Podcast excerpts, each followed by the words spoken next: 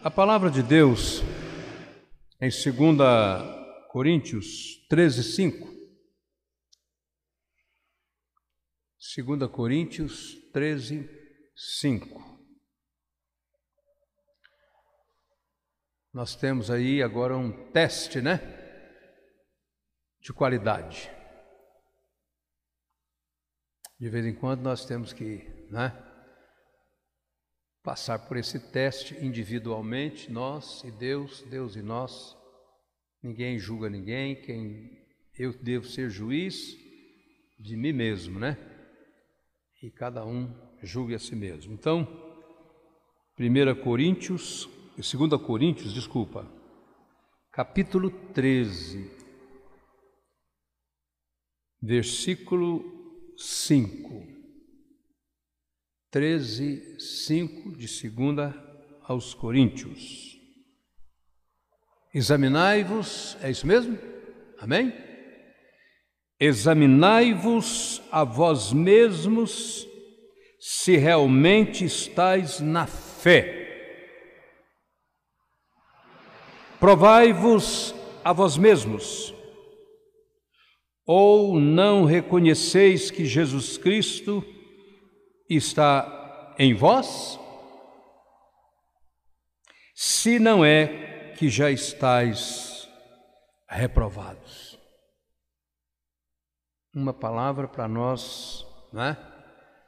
Mexer na nossa chamada subjetividade, isso é, no nosso íntimo, diante do Senhor, como nós começamos esse culto. Tá? Será que todas as pessoas que frequentam a igreja são convertidas pelo Espírito Santo? É uma pergunta que eu não posso responder para ninguém, posso responder por mim. Né? Cada um de nós temos essa resposta. Se somos ou não somos. Né? Quantos membros da igreja têm certeza da sua salvação pessoal? Quantas vezes já fiz essa pergunta assim na igreja, dando estudo e tal? Muitos dei oportunidade, né? Então alguns, ah, pastor, eu não sei. Eu não tenho assim tanta certeza. Outros, ah, pastor, quando eu chegar lá, Deus me manda para onde Ele achar que eu mereço. né? Então são perguntas intrigantes, né? Mas somente você pode fazer a você e eu a mim. Né? Então, a Bíblia diz que todas as vezes que nós participamos da ceia do Senhor, nós temos a oportunidade de fazer esse exame de nós mesmos com essa pergunta, né? Eu sou crente. Jesus Cristo, de fato, é meu Salvador? É meu Senhor? Essa pergunta ninguém precisa fazer para mim, é eu mesmo que tenho que fazer. E se alguém me fizer, eu tenho que ser sincero na resposta. Não sei, sei, não é? Ah, não tenho ainda muita certeza, não. Deus é que sabe, não é? Então, isso é o que nós estamos neste momento. Daqui a pouco estaremos assentados, né? Espiritualmente na mesa do Senhor. Então, essa avaliação espiritual nós devemos sempre estar fazendo a nós mesmos, ou nós diante do nosso Salvador. Um chamado autoexame, né? Um autoexame. Diz que examinar é, é um, um imperativo presente. O apóstolo Paulo usa esse imperativo seis vezes nas cartas, nas duas cartas escritas por ele aos Coríntios, pelo menos as que temos em mãos, porque tem mais umas duas ou três que não chegou às nossas mãos, Deus sabe por quê, mas as duas que temos, então nós encontramos isto lá tranquilo. Então, nós temos que parar de examinar a vida e a fé dos outros. Precisamos passar a examinar a nós mesmos.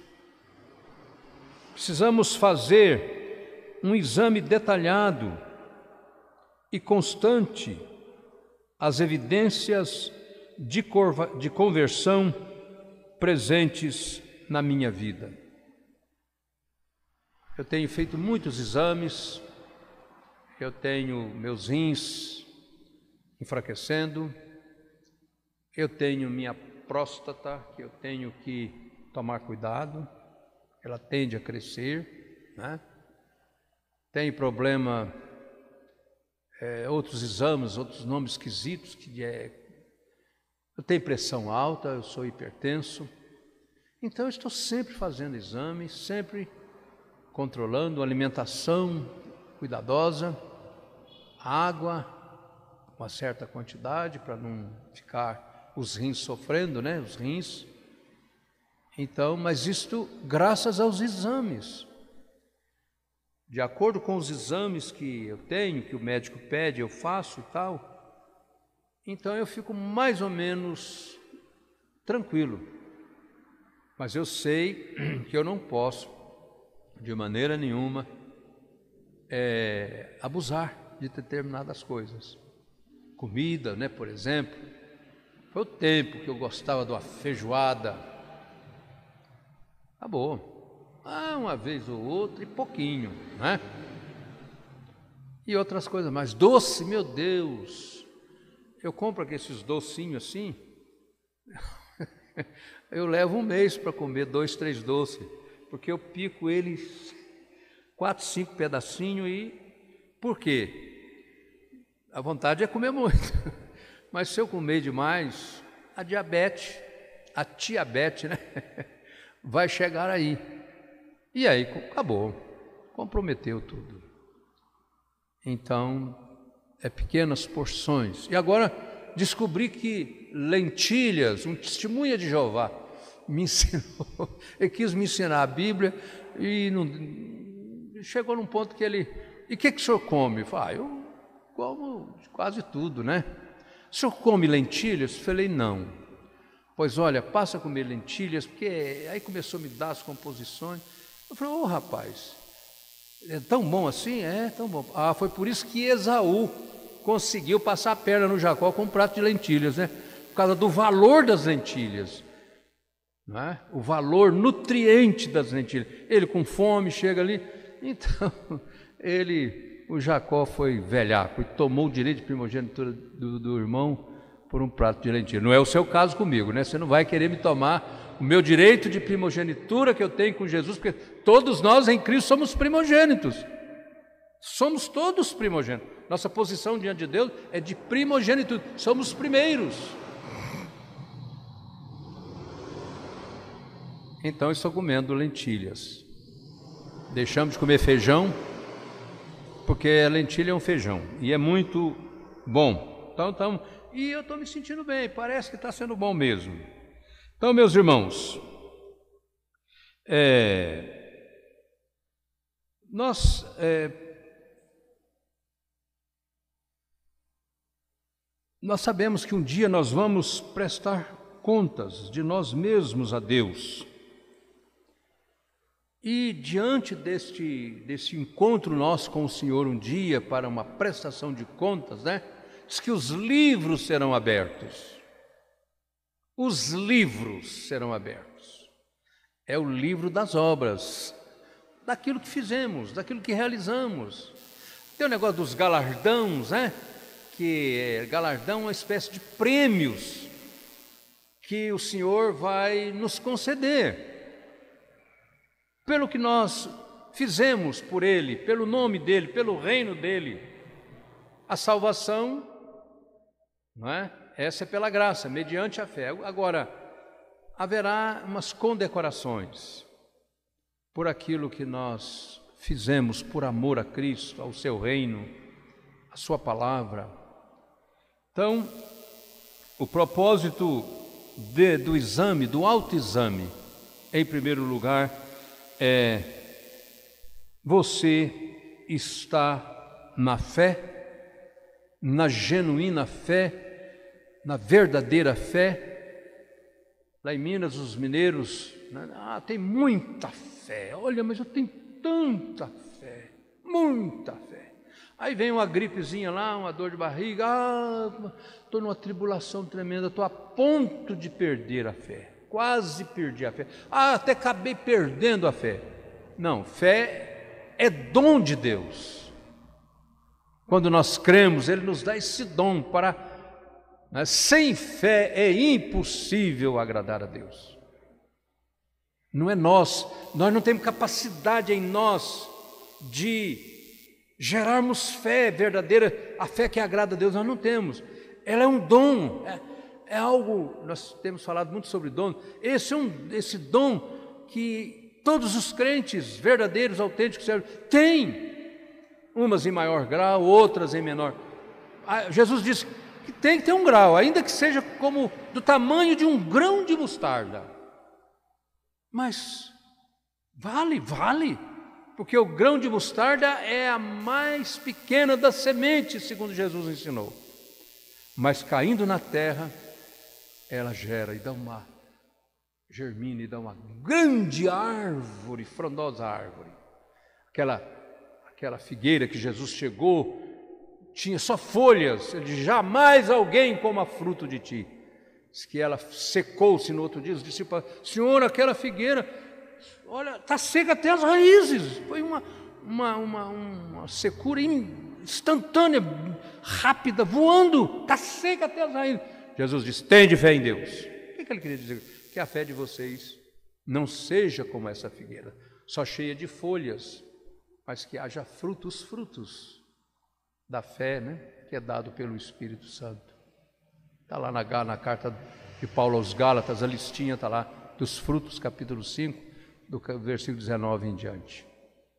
Ou então, obras da carne, que está no início do capítulo 5 de Gálatas, que fruto do Espírito não pode misturar com obras da carne. Quem tem frutos do Espírito não tem obras da carne. Capítulo 5 de Gálatas, temos essas duas coisas. Se temos o Espírito de Deus, produzimos frutos do Espírito. Se não temos, estamos nas obras da carne, não é frutos da carne, é obras da carne fruto do Espírito, o fruto, um só, com seus vários gomos, né? Que amor, longanimidade, bondade, aquela série de. A lista lá é gloriosa. Então, meus irmãos, verifique com todo cuidado se você tem a fé salvadora que o coloca em comunhão verdadeira. Você tem comunhão pessoal com Jesus? Você goza dessa comunhão com Ele quando você deita, ou sei lá, uma outra hora, você fala com Ele, você se sente feliz, você se sente animado, você vê resultado da, da sua oração com resposta. Isso é sinal de fé, sinal que tem fé. Ah, mas eu nem oro mais, porque Jesus não me ouve. Mas, mas se você tem fé, você vai colocar essa fé em ação e uma das maneiras é através da oração, não é só pela oração, mas também pela oração. Então, há muita gente achando que é crente, mas às vezes a gente fica preocupado, né? É, uma contraprova. Diz aqui, Paulo disse: é, Examinai-vos a vós mesmos se realmente estáis na fé. Depois ele fala: Provai-vos a vós mesmos. Então, provar significa testar, fazer um teste. Teste de qualidade, né?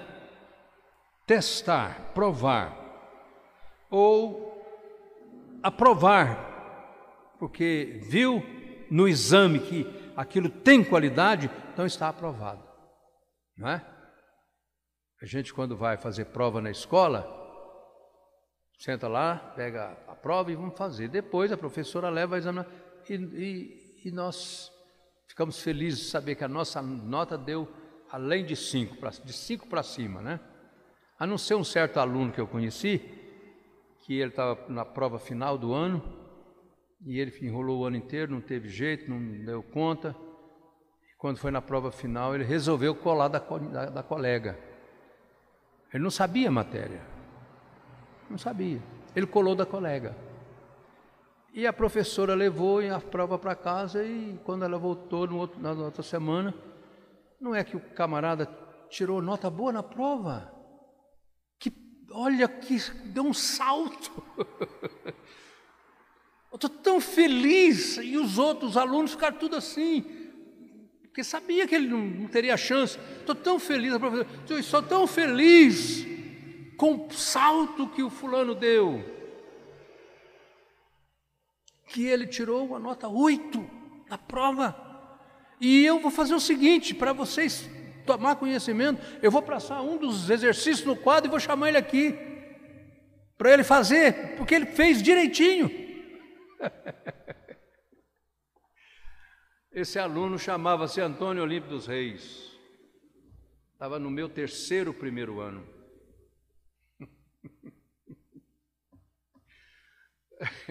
Saí de lá envergonhado, cabisbaixo, reprovado, reprovado, reprovado. Não é? Então, nós também estamos na escola de Deus, meus irmãos. Nossa nota não pode ser uma nota a quem, né? Da média. Tem que estar dentro da média, ainda que seja pequenininha, mas ela sendo viva, ela está dentro da média. Então, meus irmãos, essa, essa é a aprovar após o exame.